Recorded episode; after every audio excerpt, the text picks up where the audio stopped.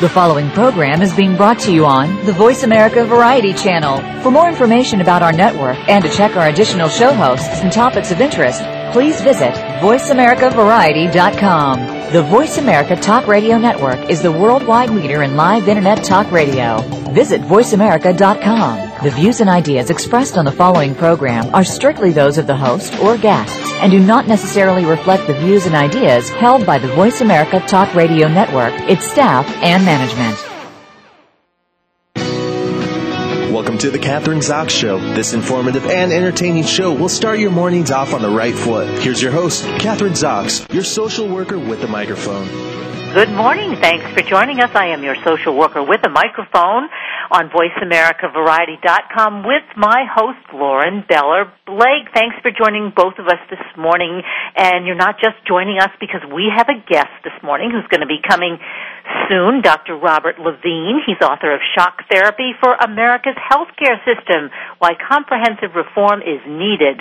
It's definitely needed. I don't think anybody's going to argue with that. Do you, Lauren? I'm thinking people are arguing with that, but are there? So you're telling me there are people out there because you just you said you went to a conference recently, okay, who are arguing that we don't need health care reform? Yeah, that it's a great system and it's leave it, don't touch it. I just think that's crazy. And what's their rationale? What do you mean, don't touch it? We spend, and I've got the statistics right here, 17% of the economy or 2.5 trillion dollars exactly. and rising. Yeah, and I was seeing there was a great segment last night on CNN that talked about the why it's so expensive, and the it's really about our the, the whole system really needs to be revamped because it's not efficient. It's just not efficient. It's extremely cost effective, and it's based on mistakes and doctors needing to do more than they really want to do, but they don't want to be sued, and just so many issues. Yeah, well, you just named a couple, so uh, let's wait for those because this is what Dr. Levine is going to talk about. This is the stuff that he. Uh, addressed in his book, and he takes each one of those points that you that you just said and, and really goes through them. So, but how about this?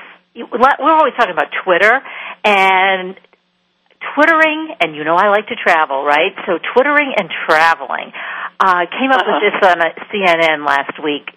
Six ways to leverage social media for smoother travel. Did do you know what I'm talking about?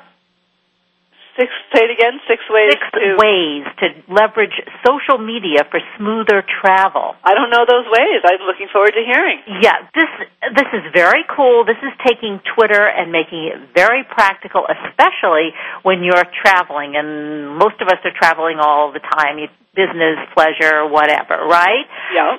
And this is a this happened uh, to a woman whose kids were on an airplane. She was in she was at JFK and they were on an airplane, Virgin Air, I guess it was, and the plane wasn't taking off, okay, and she didn't know what the story was, and they were sitting on the tarmac for 90 minutes waiting, right? Uh-huh. This woman is a blogger. Yep. She took out her iPhone. Mm-hmm. And she started Twitter- twittering to her 10,000 followers. Uh-huh. And to Virgin Air and said that her kids were on the tarmac. They had been on there for 90 minutes. What was going on? No one was telling them. She was concerned. She said, I'm at JFK, gate B25, um, and she's PLSRT. Please re-Twitter. So what happened was all of these 10,000 people's, peoples retwittered, got the message to Virgin Air. They, in response, got called the gate manager, explained everything to the passengers, the weather situation, etc. Within 20 minutes of that conversation, the plane took off. Amazing. That's so, a great story. That's the power of social networking right there there is the power of social networking. And it talked about the three phases that, you know, we've gone through. Like, first we had websites where if people were upset. And, exactly. You know, it could be about anything, but we're talking about traveling. Say you went and stayed at a hotel and it was really crummy or the restaurant sucked or whatever, right? So you write in a website, but that's not real time. That's like after the fact and then how you feel about it, the emotions kind of get dissipated. Not that it doesn't have some kind of an impact, but it does, right? Um, and that's like the website stuff. And then you got, and then the well, that was the blogging, I guess, and websites. And now you get into Twitter, twittering where it's all in real time. So like Exactly. customer service is going to have to improve. It's so interesting. That's a great, great example. Now, I was at a women's conference this past week, um, Thursday, Friday, Saturday. It was a four-day conference. I didn't stay for the last day, but anyway, it was amazing to w- watch the people use their technology. People were twittering on the speakers in the front of the room real time. So people around the country were getting a sense they were getting real quotes from people that were on the stage. They were getting real time pictures of people getting awards in the moment. And I thought, oh my God, I had no idea people were using it like this. and they're also using it now. This is a this was in I think it was the New York Times in the Sunday section last week, Lauren. But there there are certain clubs in New York now or parties that are people that are invited to, and they you have to agree that you won't Twitter because let's say you're at a party where there's some high profile people, movie stars, whoever, and they don't want you to be twittering that they're there and It's what true. they're maybe they're having fun, maybe they're drunk, whatever they are. They don't want you twittering to, around the world as to what's happening. So you I have agree. To, It's a big yeah. deal.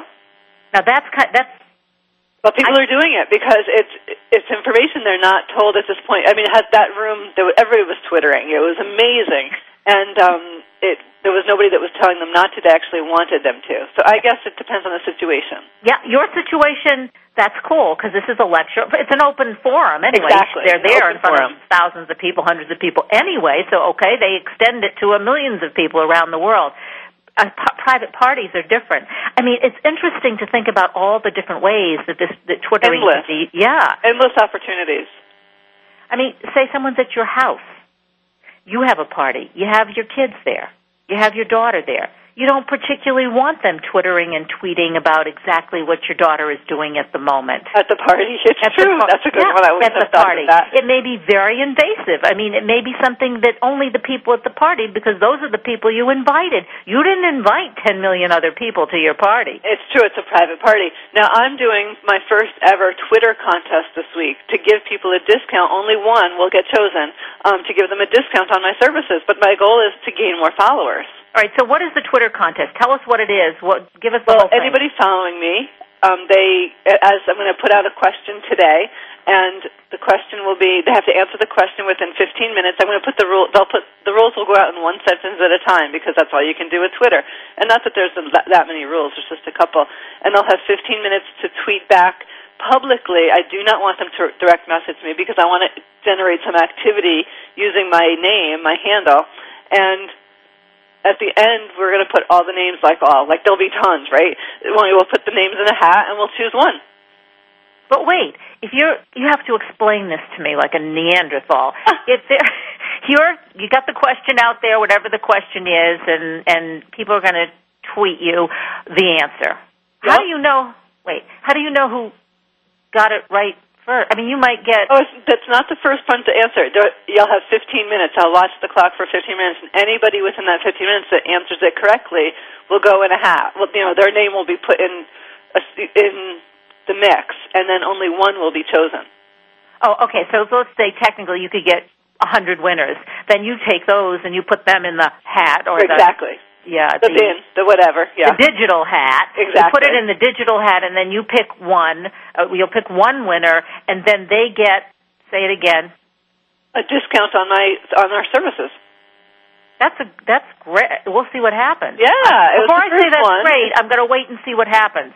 Maybe if there are any glitches. Well, I don't think so. It sounds like just. Well, the uh, the glitch will be as if no one responds. Well, I'll respond. I'm great at games. oh, that's and you're probably really good at Trivial Pursuit, but I this is going to be I'm not even giving Pursuit. away what the question is, so Scrabble, you name it. I bet can- you're really good at that. Yeah, so you'll have your followers. Don't worry. It's you got to get the whole. That's a very cool thing to do. All right. So, well, next week we'll t- do. Can we announce the? Do we announce the winner, or is that private, or what? No, we, I'm going to announce the winner, Okay. but I don't know yet who it is because we haven't done the contest. But it's today, Contest today, folks. and we'll Um, announce tomorrow because it will give us a few. I might announce today. We'll see. We'll right. see. Okay, it's fun. So I do think Twitter is a really powerful tool, and I got to be honest with you, Kathryn. Six months ago, I had no clue what this site was. I had, didn't get it. I totally didn't get it. It was sort of stupid to me, quite frankly. And now I get it. It's very powerful. it, it's ex- and it's going to. I think it's going to all evolve. I mean, I'm not sure. There's it's evolving. The the Twitter, yeah, it's evolving in terms of how people use it. Um, And what's thought- interesting is I'm even noticing me getting very strategic about who I choose to follow. I don't follow everybody back. I follow certain people back. You know, it's like you know, it's really interesting. It's you have to get strategic about your plan, your strategy with Twitter because you want to be able to have. There's a whole strategy that you want equal numbers of followers as you do um, f- the people that you're following following. you. So you don't want it to be one-sided too high. You don't want too many followers and you're not following anybody, and vice versa. And why is that? It's just I think it helps in having people see that you uh, as a real person. You mean if you're just following people and only two people are following you? What That does that doesn't well. That doesn't look good. First of all, because No. then nobody is going to follow you because it looks like you're not doing anything interesting. Exactly. So that's very important. You definitely want to have followers. But then if you're just fol- getting followers and not following, it looks like you don't care about people. Like you just want to be followed. You just want to be seen in the world, but you don't want to be. You don't want to listen. Yeah, I get it. Okay. So interesting, isn't it? It is. Yeah, it's, it's Fascinating. And then I have it linked to my Facebook so that anytime I tweet, I put a tweet in Twitter. Excuse me. it goes to my Facebook as well. Well, speaking of technology, which is supposed to be so fantastic, my mine just went down the tubes here. So Oh, I no. Yeah, so I just telling my board op now he can go in my phones and tell me when we're ready to go to break because I can't. I I am not on my IM, and I well, I just have to go by my studio phones, I guess. Anyway. Hopefully they'll the- play some music. Or hear the music, exactly. See, this is the stuff that's frustrating. It works until it doesn't work. Exactly. I mean, yeah, and then you can go nuts, right?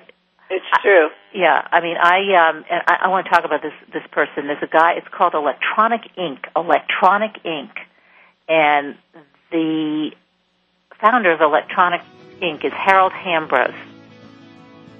And we're going to take a short break right now, but we will be back with our next with our guest, Dr. Robert Levine, author of Shock Therapy for America's Healthcare System, with Lauren Beller, Blake, Kathryn Zox, VoiceAmericaVariety.com. Don't go away. We'll be back in a minute.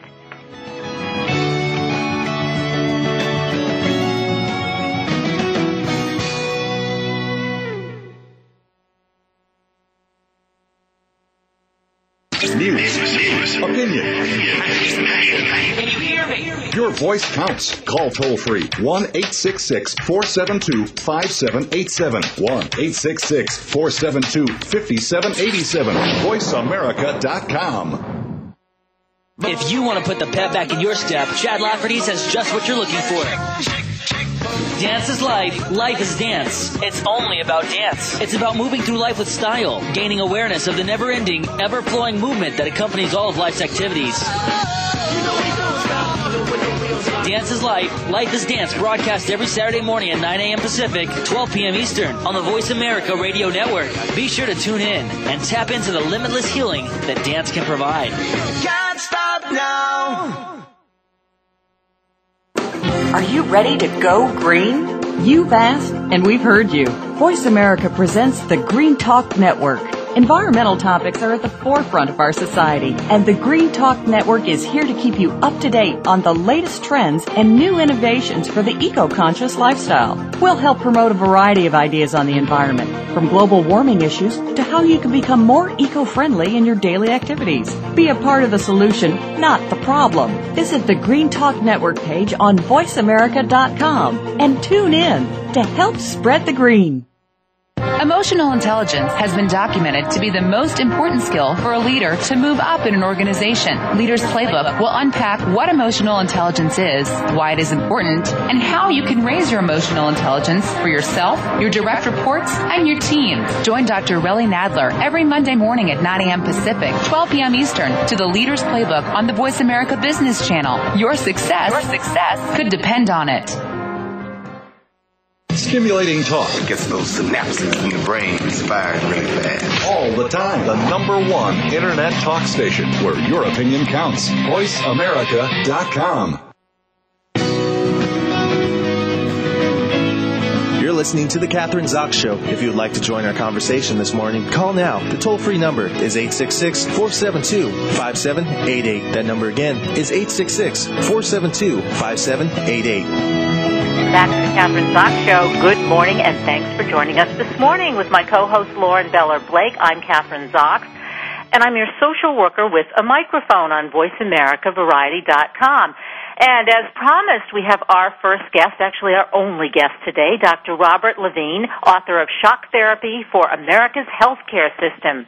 I guess we have to, that's the extreme, shock therapy. Why comprehensive reform is needed. Um, America, I'm going to give you some statistics. America spends more per person on health care than any other nation. Surprise. 17% of the economy, or this is a this is a number that I have no comprehension. 2.5 trillion and rising. That's our healthcare cost. In spite of this, America's health outcomes from infant mortality to life expectancy are lower than most other developed nations. And yes, folks, 47 million people are uninsured. That's not a good statistic. Dr. Robert Levine is a neurologist in private practice in Norwalk, Connecticut and is the author of two other books, Defying Dementia, Dementia, and Aging with Attitude. That's something I want to know more about, but not on this show. Winner of a Choice Award of the American Library Association. And welcome to the show, Dr. Levine. Nice to have you on. No, thank you very much for having me. Okay, so you're going to tell us, oh, and you're a professor of medicine at Yale University Medical School. That's key. Um, we have, okay, you've diagnosed that we have major problems plaguing our healthcare infrastructure, uh, and you, uh, well, you've diagnosed us, but now you've also explained, or you explain in the book, the various or the roles of the various parties involved in all of this insurance companies, pharmaceutical companies, hospitals, healthcare providers, and patients. They are part of this problem. So, what do we do about it? Well, everyone knows we have problems. The question is, how do we go about uh, addressing this? And uh, frankly, uh, the Obama administration and Congress really aren't getting to the nitty gritty in terms of uh, controlling healthcare costs, escalating healthcare costs. I've been in practice since 1969. Uh, this is right after Medicare went into effect. Um, and I've seen uh, per capita healthcare costs, the cost per person go from $356 a year to over $7,000 a year. It's just unbelievable the way costs keep going up and up and far out uh, outliving uh, or uh, outdoing in regular inflation. And frankly, if these aren't controlled, uh, it's going to ha- be a, have a devastating effect on the economy. Uh, it's going to be just as bad as as this recession, or or even worse. There are unfunded liabilities of Medicare and Medicaid uh, in the tens of trillions of dollars. That's money that the federal government and taxpayers owe. Now, it's possible, you know, everyone's talking about um, paying for universal health coverage and how it's going to impact the economy. And it's going to be $100 billion here, $100 billion there, and it's going to wind up costing, say, about a trillion dollars. It's possible to have total health care reform without spending an additional cent, without the federal government spending an additional penny, without any increased taxes, just by harvesting the savings within the healthcare system itself. Now, the people who are doing this don't want to address it in a really rational, fiscally responsible way because it means going after the stakeholders. It means that there's going to uh, be conflict with the insurance companies and with organized medicine. Uh, because they're the, the people who are really causing most of the problem. Administrative costs in the system itself is 25%. So we're, we're spending, um, actually it's, it's 15 to 25% of the estimates. If we say it's 20%, uh, as a median, that means that $500 billion of what we spent, of that 2.5 trillion you were talking about, just goes for administration. And the reasons for that is the complexity of the system and the fact that we have to get approval for te- for tests and procedures, and uh, there's negotiations back and forth in terms of payment, and they and the insurance companies have to decide how much they're going to charge uh, individuals uh, when they uh, for their premiums. Uh, so the complexity of the system makes it very difficult. the estimated costs to run Medicare uh, in terms of percentage are in the single digits. Probably two to five percent uh, of Medicare goes for administrative costs. The rest go for paying uh, out for services. So that's one thing that has to be addressed. The second thing that has to be addressed is unnecessary care. The Congressional Budget Office last year came out with an estimate that about 30% of your healthcare dollar goes for unnecessary care. We're talking about 800 to 850 billion dollars a year goes for costs that are unnecessary. And they mean unnecessary procedures and unnecessary tests. And the biggest driver of this unnecessary care is um, the incentives that physicians have to do tests and procedures. Right, what are the incentives? Fee for service incentives. medicine. Why do they do that? Why do we have all this unnecessary care? Because I think that's a big one you know, doctors are paid on the basis of volume of services and the procedures that they do. That's fee for service medicine. Doctors' income is dependent on uh, doing tests and procedures uh, or seeing more patients. They have to get this volume and, and they have to do these tests and procedures in order to be paid. There's a major conflict of interest in that. And I can't tell you, in all the years of practice, how many unnecessary things that I've seen done and done purely for physicians to make money. Well, I can tell you, Dr. Levine, as an individual patient, maybe you've had the same experience, Lauren. I've walked into a doctor's office and they've seen me for 15 minutes and ordered, you know, five different tests. Half the time I refuse them and they're not necessary because I'm an informed patient or an informed consumer, I guess you would call it. But, you know, obviously if you multiply that millions of times over, it's just what you're talking about. Right. But what about the you know I, the person who goes into medicine these days? The doctor i mean is not is uh, you know i don't see them necessarily as healers. They're they're men and women who want to make money. They're entrepreneurs. I think you talk about that in the book. A lot I mean, that's of, their incentive. of, they're in business. A lot of a lot of physicians are entrepreneurs uh, because they're forced to be be entrepreneurs because that's the way they're going to make a a, a good living and we have to end fee for service medicine and put doctors on salary. That's one of the ways that I think unnecessary care can uh, be cut down dramatically. And don't uh, you think you'd get a different kind of physician if they're going to be on salary? No, I, most most of the doctors that I have spoken to, and I've spoken to a number of doctors about this plan, think it's a great idea. First of all, 30% of doctors are already salaried. It's not something that's coming out of the blue and not only are 30% salaried, but it keeps going up as more doctors want to be on salary, so they don't have to be businessmen and they don't have to run the practice and the ha- all the hassles of of, of dealing uh, with insurance companies and and trying to uh, run an office. So I think uh, a lot of doctors would be very very happy with this. Uh, remember also that physicians coming out of medical school now, on average, have a hundred to two hundred thousand dollars worth of loans, student loans that they have to pay off. So they're coming out with under a great burden. And part of what I'm, I'm proposing is that medical school also be subsidized, uh, particularly for physicians who are going into primary care medicine, because we have a um, a dearth of, of, of primary care doctors around because they don't make a very good salary. I mean, in, in, in relation to the education and the work that they have to do, so they're not compensated in the same way as you know specialists are.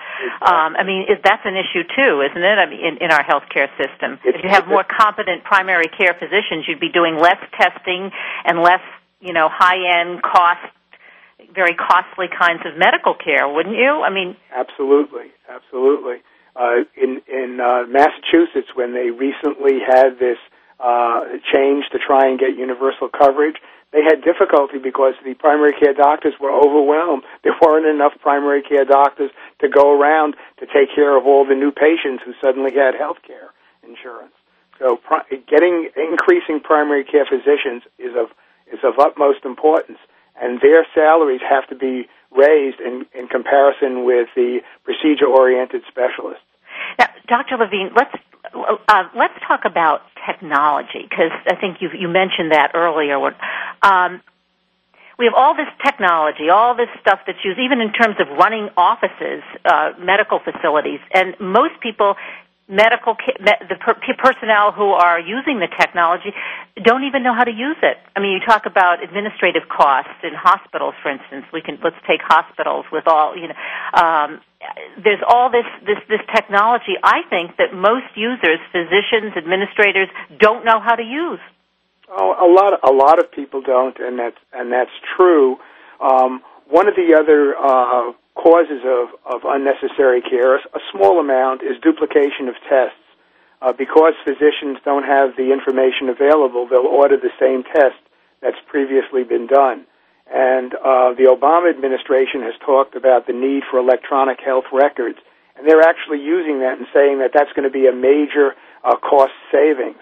I think over the years and maybe even over the decades, electronic health records are going to make a difference. It's going to definitely improve care, but it's going to be very costly, and I don't think there's going to be a great savings there, uh, particularly uh, when it's initiated um, at the beginning. Um, it's probably going to cost uh, um, upwards of fifty billion dollars for every physician to have uh, interoperable electronic health records. That means electronic health records that will talk to each other and that are compatible. So that's really uh, uh, something down the line. The other the other point that I wanted to make uh, for unnecessary care is defensive medicine. Doctors ordering tests and procedures because they're afraid of being sued. They're afraid of malpractice and uh, over ordering these things because of that fear. Fear. Um, so there has to be reform of the malpractice system as part of healthcare reform and that's not being addressed right now. And why is that not being addressed? What can we do to get that addressed? Is that because the lawyers don't want it because they, you know, they make a lot of money on these malpractice suits, or what? Absolutely, the trial lawyers are a very, very powerful lawyer, uh, a very, very powerful lobby.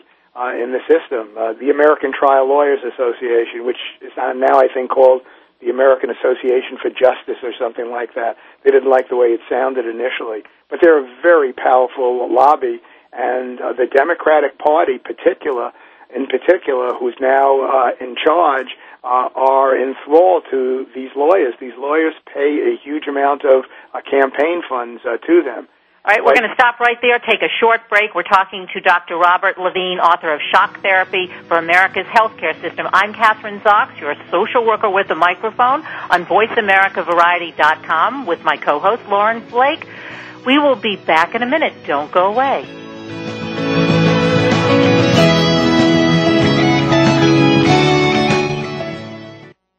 Ask the experts. Call toll free right now 1 866 472 5787 and ask our All Star team to answer your question. That's 1 866 472 5787. Thank you for calling. VoiceAmerica.com.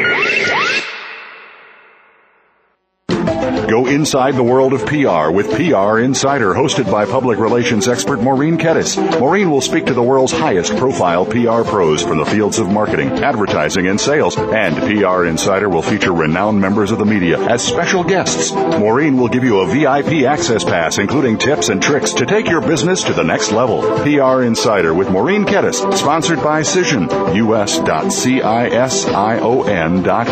Listen every Tuesday at 9 a.m. Pacific, noon Eastern Time on the Voice America Business Network.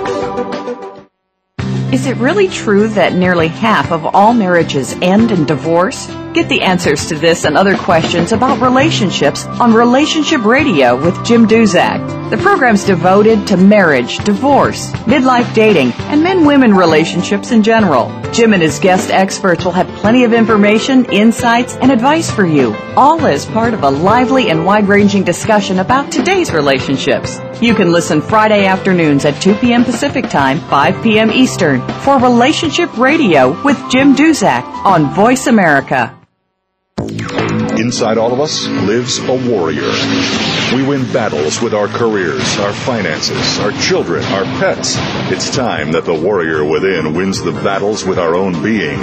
Modern day Renaissance man Ori Hofmekler dispels eating urban legends and fitness myths in Voice America Network's The Warrior Within, your guide to nutrition, energy, sex, and survival. Ori sets the record straight and will help you become leaner and healthier for a lifetime. The Warrior Within broadcasts live every Wednesday at 9 a.m. Pacific on the Voice Voice America Health and Wellness Channel.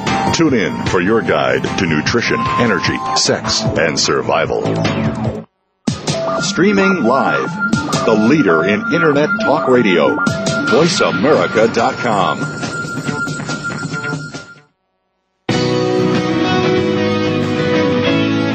listening to The Kathryn Zox Show. If you would like to join our conversation this morning, call now. The toll free number is 866 472 5788. That number again is 866 472 5788. We're back. Thanks for joining us. I'm Kathryn Zox. I am your social worker with a microphone with my co-host Lauren Beller Blake on VoiceAmericaVariety.com. And this morning we're talking to Dr. Robert Levine, author of shock therapy for America's healthcare system, why comprehensive reform is needed. And this is a hot topic. We couldn't stop talking, the doctor and I and Lauren during the break, and we brought up some more issues that each one of us are concerned with. Pharmaceuticals. Dr. Levine, every time I go to the doctor, no matter what my problem is, they want to drug me. They want to give me a salve. They want to whatever it is, there doesn't seem to be another solution for my problem except I seem to figure it out. I sometimes will even take the prescription and then just throw it away, and because I don't use the medication, because it will take whatever my problem is. I mean, will will write itself. Um, and aren't we spending billions of dollars on unnecessarily unnecessarily pharmaceuticals? Um, that's part of it. The, the, you know, the pharmaceutical uh, industry um, gets into doctors' lives and spends a lot of money uh, marketing physicians as well as marketing uh, patients. A lot. I can't tell you how many patients come into my office and they've seen an advertisement on on television or they've heard it on the radio for a particular product and they think this is the answer for their problem. So it works both ways. I think doctors do uh, prescribe perhaps more liberally than they should, but also patients uh, ask for things that really are unnecessary. And part of that is, is direct consumer advertising, which I don't think makes a lot of sense. Um, but Dr. Levine, don't they? Ha- they are the expert. It's like if you go to a lawyer and you want to uh, prepare your own case, the lawyer's going to say, "Hey, that's illegal. No, you came to me. I'm the expert. This is the way we're going to do it." And so doctors too ha- don't have to say to the consumer, "That's not going to work," or wh- whatever it is. Don't they? They aren't they sort of in a different position as the professional? No, I, th- I think patients should be uh, educated, and I think the more educated they are, the better it is but I don't think they should be hit by uh, drug companies uh, telling them that uh, this is a wonderful answer for them, and if they have such and such symptoms, that this is going to uh, take care of their problem. So uh, I think the direct the direct consumer consumer advertising by the pharmaceutical industry and the marketing physicians by the pharmaceutical industry um, uh, should be uh, diminished greatly because I think that is a part of the problem. What I do is, I my first question to the physician, if I have a problem and he wants to give me medication, is, well, what will happen if I don't take it? How long will it take to clear up by itself or go away? And usually, eight times out of ten is, well, it may take a little bit longer, but it probably will go away by itself. You also have to ask, what are the side effects going to be? What are the side effects? What are the adverse effects? Because uh, it's always a balance between the adverse effects and the uh, positive effects every uh, substance that you put into your body has the potential of having some adverse effects. All right, so that's a major question to ask, and and, and so if we can, well, we've covered several areas with this, the cost of, of, medication and pharmaceuticals and advertising to. The... Let, let, me, let me just mention the fact that um, the average consumer in the United States pays about 35% more for uh, drugs than in any other developed country because Congress in the in the drug uh, uh, Medicare Part D that was passed a few years ago prohibited Medicare from negotiating uh, with uh, the drug companies. Uh, this was sort of to, to help the drug companies enhance their profits because they weren't making enough money. So uh, why should why should we subsidize uh, the drug companies for what they say is research and development when we pay a third more on average than every other developed country for drugs.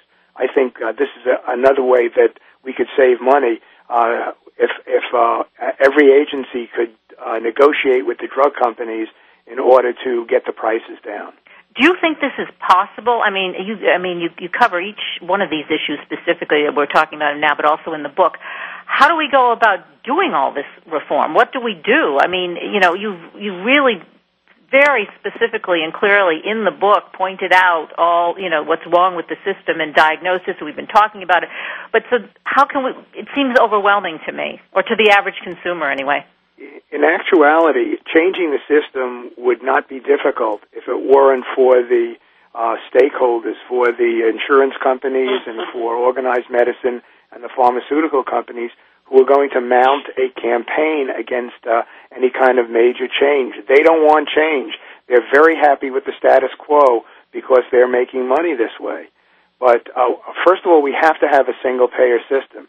As I mentioned earlier, and as I emphasized in my book, Shock Therapy for the American Healthcare System, um, Medicare, uh, the average administrative costs are in the single digits, and uh, the average cost for the rest of the healthcare system is 20%. We could save probably $250 billion uh, if we change to a single payer system. So that's the first thing that has to be done. And everyone immediately uh, gets angry at that idea. They say, we don't want the government to run it. And actually, you can have a single payer system that's not run by the government.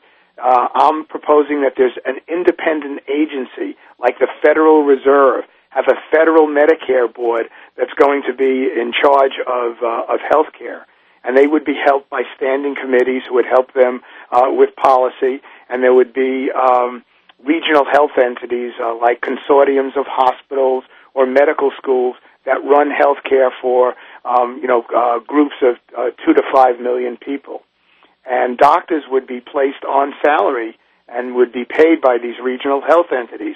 So they would no longer be on fee for service. There would be no incentive for them to do any kind of tests or procedures. They would see patients, and there would be minor percent, uh, uh, minor incentives uh, for quality and also for patient satisfaction and for productivity. Um, patient satisfaction surveys could be done once or twice a year, and doctors would get bonuses if patients were satisfied uh, with the care that they got from these doctors. Uh, if we do these kinds of things, uh, we could save huge amounts of money.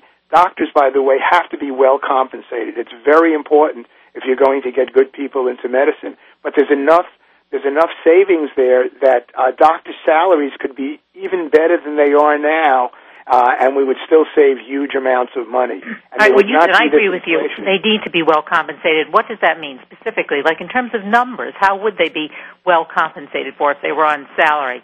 Well, um, first of all, in terms of savings, if we save three quarters of what's what goes right now for unnecessary care, that's about six hundred plus billion dollars. Now, just as an example, if we paid every physician in the country uh, $350,000 uh, on average in salary. Sounds like a huge amount of money. That comes to about $250 billion. There's another $400 billion out there that can go for uh, coverage of, uh, of uh, patients who don't have health insurance. And by the way, the estimates are that it would probably cost about $150 billion a year to take care of these people. So you're left with additional savings that could go for various things, probably uh, maybe cut down on the federal debt a little bit. There's a huge amount of savings out there just waiting to be taken. I have a question. I don't think this is popular, but I've mentioned it on the show before. I mean, Americans are how much in, in terms of taking responsibility for our own health care, the whole issue, and I have to bring this up, of obesity mm-hmm. and overweight, and 50 to 60 percent of Americans uh, there are are overweight, if not obese, which causes them to require medical attention, you know, uh, type 2 diabetes, all of these things that one gets because of overeating. Um, do we have any responsibility as consumers not to do that? Or if, if you are 100, 200 pounds overweight, maybe you, one could, this is I know not going to be popular, but maybe people should be taxed if they can't stay healthy or they maintain some degree of health care on their own. What do you think about that? Well, that's a catch twenty two. I know. unfortunately, uh, because if we don't, uh, if we tax these people, one of the, one of the ideas is to charge them higher premiums. If you're a smoker or if you're overweight, uh, charge them higher premiums for health care. But that means they won't get the health care and ultimately down the line, it may be more expensive to take care of them. So it's real. I agree with you. It's really, uh, and a lot of people are very angry that their health care dollar, that uh, their taxes goes for paying for people who are uh, are smokers or who are not taking care of themselves and are overweight. But it there doesn't seem to be a, a good way to approach that. All right. Uh, it's it's hard. Um, it's maybe we'll be able to. I, I don't know. I still I know it, uh, this.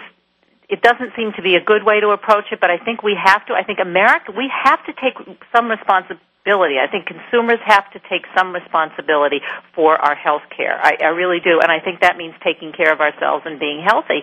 And as a nation, we're not doing that. So we're, I just, I, I'm not going to let that one go. But anyway. But, but how, how can 27% of the public still be smoking when they know it causes uh, cancer? It increases the incidence of heart attacks and strokes.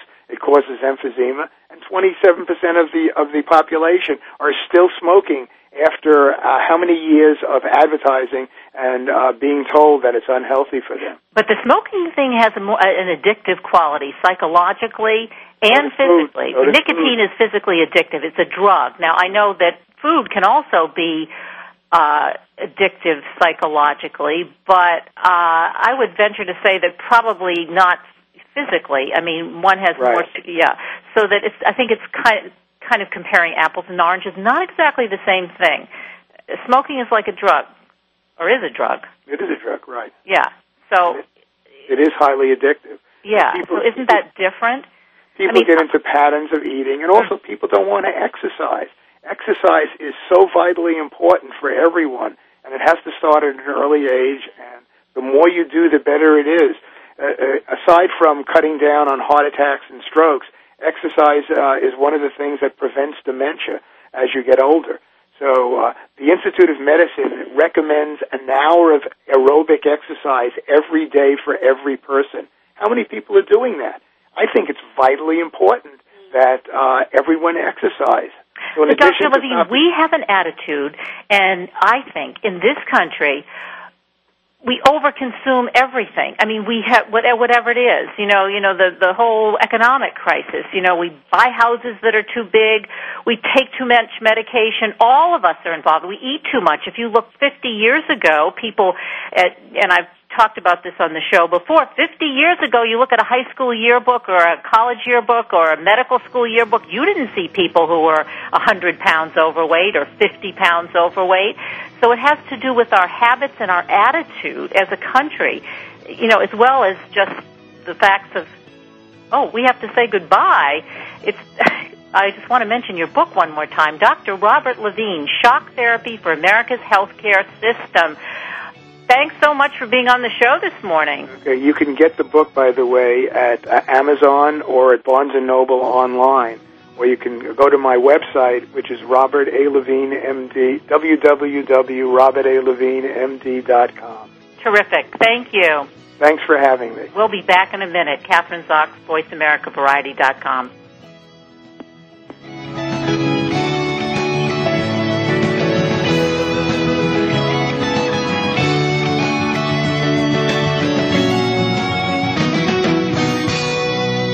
Talk, talk, talk. That's all we do is talk. If you'd like to talk, call us toll free right now at 1 866 472 5787. 1 866 472 5787. That's it. That's it. VoiceAmerica.com. Total career success. What does it mean to you? Voice America presents a radio program dedicated to help you achieve your career goal.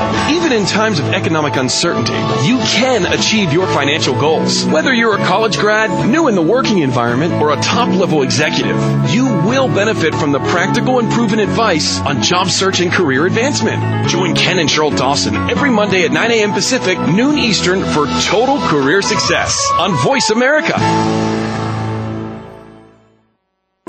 Are you ready to go green? You've asked, and we've heard you. Voice America presents the Green Talk Network. Environmental topics are at the forefront of our society, and the Green Talk Network is here to keep you up to date on the latest trends and new innovations for the eco-conscious lifestyle. We'll help promote a variety of ideas on the environment, from global warming issues to how you can become more eco-friendly in your daily activities. Be a part of the solution, not the problem. Visit the Green Talk Network page on voiceamerica.com and tune in to help spread the green. Want to have behind the scenes access to some of the greatest minds of today?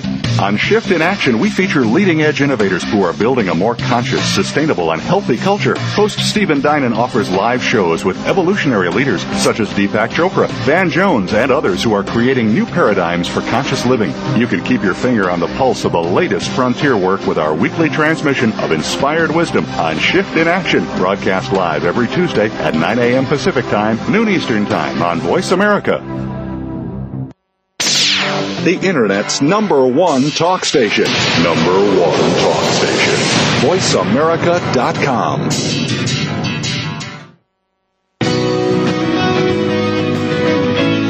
You're listening to The Kathryn Zox Show. If you would like to join our conversation this morning, call now. The toll free number is 866 472 5788. That number again is 866 472 5788. We're back. Thanks for joining us this morning. Kathryn Zox with Lauren Beller Blake, VoiceAmericaVariety.com. Good morning. Good morning. We've been up for a while, and I hope you've been listening and uh, had a great dis- discussion with Dr. Robert Levine. He's doing really good stuff, and he's very qualified. He's a professor of uh, medicine at Yale University and talking about our healthcare system that isn't working and uh, uh, it's we're spending trillions of dollars, and it's going to get worse. And 42 uh, 42 million Americans aren't don't even have health care. So we've got to get on. I think, don't you, Lauren, on the bandwagon with this? And we have Absolutely. to get doctors like Dr. Levine and read his book um, because it's it's easy to read. I mean, easy to read. It's the consumer can read it and understand it. It's not medical. I'm looking for the exact title again here. I got all these papers on my desk. Um, shock therapy, right? Shock therapy. Shock for the therapy for the medical, yeah, healthcare system. yeah, the health. Yeah, and it is shock therapy. Shock therapy for America's healthcare system. Dr. Levine. You can buy the book. He said Amazon.com, bookstores everywhere. You can also go to uh, his website uh, if you just uh, look up Dr. Robert. It's Dr. Robert A. Levine. But here's something. Remember, in the beginning of the show, well, Dr. Levine mentioned one of the problems in healthcare, Lauren, is the fact that you know all this technology that we have doesn't work properly. Um, that we need new technology. We need electronic le- records for patients and doctors. Right. All right, but I was interviewing this this uh, author and founder of this company called Electronic Ink. His name is Harold Hambrose, and he maintains. Well, he's he's uh, written a new book called Wrench in the System: What's Sabotaging Your Business Software and How You Can Release the Power to Innovate. But I mean, that's all very sounds complicated, but it's not what he says, and this makes so much sense. He says we are wasting so much time and so much energy because of the technology that we use has been created not in terms of design so that we as consumers know how to use it, but just in terms of function.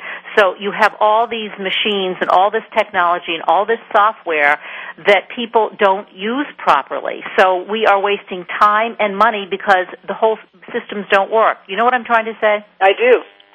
I totally do. So it's a whole other aspect of the healthcare system that's not working because we've invested in this technology, but we don't know how to use it. Yeah. And the people who are supposed to be administrators in hospitals, and he works with hospitals, Harold Hambrose. Um, that's one of the institutions or corporations that he works with, and they don't know how to use it.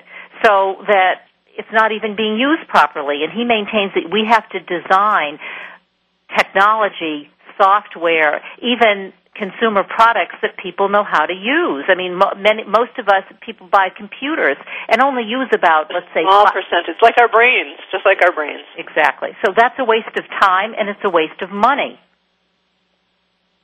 I agree with you. You're speaking to the choir, lady. Yeah. You're not going to disagree with me, I'm but he not going about to. We have- cent- what? And I do think there you're right. When you buy a computer, why aren't we getting the training so that we are using utilizing more of it? I mean, or I you don't can't- need it. You'll never use it. You buy a cell phone. How many how many features on the cell phone do you need or do you use? Exactly. Buy what you need. I mean, if you just need a very simple cell, most and most, I'm saying most people, the percentage of people need a simple cell phone, a simple camera, a simple television. Those are the you know user friendly.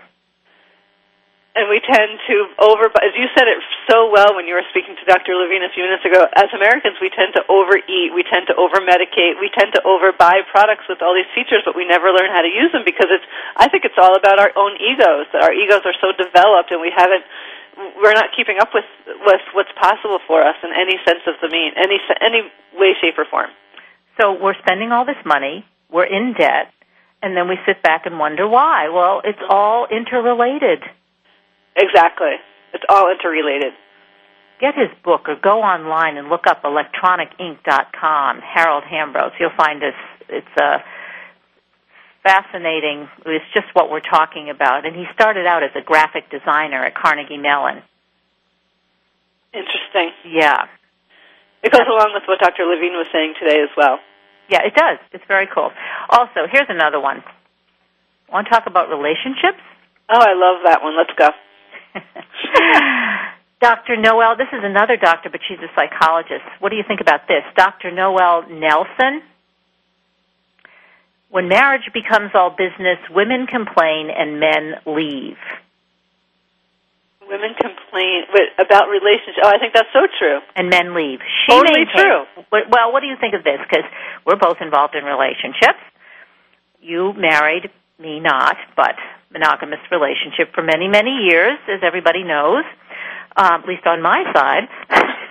I keep saying that, but What does that mean? Oh, on your I see on your side. You're not sure about Barry, but I am sure. But you know, you always think you're sure, and then you're always surprised. oh God, not Barry. No, well, that's what they always say. You oh, never you are know. so funny. You're setting yourself up. I am setting myself up. All right, but okay, this is what Doctor. No- this is a, this is a common problem. The business of a relationship. You know, people when they get into a relationship, what happens is that you know after the chemistry wears off, they don't want to jump into bed with each other every week. um, often the business of a relationship. Who's picking up the kids? What to eat for dinner? You know, what about our family budget? That's all about the business of relationships. Uh huh. And that she says gets in the way of closeness, obviously that's necessarily necessary in a marriage. So that the intimacy can diminish from a couple's love life. It's not that they don't love each other as much, but there's no more closeness, no more feeling of connection. And she says women will initially like feel that way. They know there's something not quite right, but it's not that they don't think that their partner or husband doesn't love them, but they kind of sense that things aren't once as good or the way they were. They weren't connected in the way they were before, so that they will say they will respond by complaining about it to their to their partner.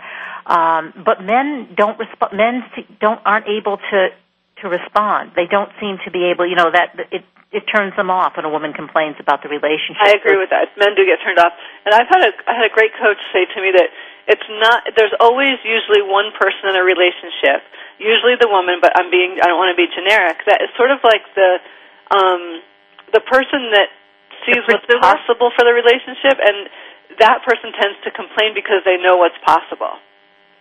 but the other person backs out. But it is Exactly. usually- and she, Dr. Nelson says it's the man. First, they back out emotionally; they're just not there. Then mentally, and then lastly, physically, they go and have their affairs. Uh huh. That makes sense. Yeah, and so that you have to do, be very specific about planning what you're going to. If you feel that kind of lack of closeness, one of the things that keeps couples together, and we actually talked about the Clintons, even though Bill Clinton, you know, had affairs and did all his stuff. You all, I, and, and I was never able to define it. What they had were shared experiences. That's what keeps couples together. Not the sex, not the you know um, you know that kind of maybe you define it as passion, but shared experiences. So you have to make sure that you have shared, Shared experiences and shared experiences that keep you emotionally connected. Yes, I mean not shared experiences like doing the dishes. Is that what you mean? exactly right. Well, so for some people, they could be doing the dishes, and it's a very emotionally connecting experience. Not for me. Not for me either. uh, Oh, we only have 30 seconds left, so can we round it up with anything, or we're just going to say goodbye? Uh, cheers to shared experiences, huh? Shared experiences, folks. You've been we've had a shared experiences. Kathryn Zox, Lauren Beller, Blake, Voice America, Variety.com. We've enjoyed sharing this experience with you this week, and hope to do the same thing next week. Have a great day. You too, Kathryn. Yep.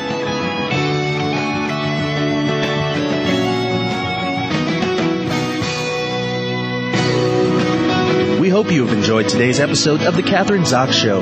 You can listen live every Thursday morning at 7 a.m. Pacific Time on the Voice America channel. Want to know more about Kathryn? Visit her website at www.kathrynzox.com. Be sure to join us next week for more interviews and great conversations with Kathryn Zox.